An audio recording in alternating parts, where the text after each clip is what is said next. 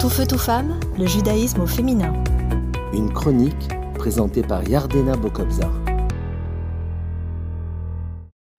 Bonjour, je suis très heureuse de vous retrouver pour une nouvelle chronique sur le thème d'un attachement essentiel. Alors, avez-vous déjà entendu parler de la théorie de l'attachement ?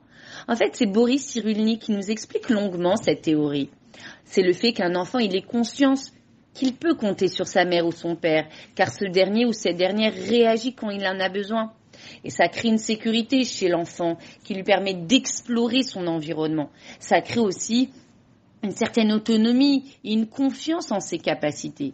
Et cet attachement, c'est comme une alliance. Vous savez, c'est écrit dans la paracha Nitzavim. Il est rapporté que le dernier jour de sa vie, Moshe réunit tout le peuple afin de renouveler une alliance. Alors c'est une alliance transgénérationnelle qui unit Dieu et son peuple. Mais qu'est-ce qu'une alliance ? Alors en fait, une alliance, c'est un pacte contracté par deux parties dans un engagement mutuel, comme deux associés ou bien un couple qui s'allie. L'un devra consulter le deuxième en cas de né- nécessité. Le premier a besoin du second et vice-versa. Et chacun pourra ainsi compter sur l'autre, même dans des situations difficiles. Et ce sentiment de sécurité permet alors aux deux parties de continuer à progresser et à s'épanouir en toute sécurité. Et bien également vis-à-vis de Dieu. Nous avons besoin de Dieu afin qu'il pourvoie à nos besoins vitaux. Mais Dieu aussi a décidé que nous pouvons aussi lui apporter du bien en faisant résider sa présence ici-bas. Le Rabbi de Loubavitch nous explique dans une sira que cette alliance unit également toutes les catégories du peuple juif, sans distinction aucune, et bien du plus sage au plus simple.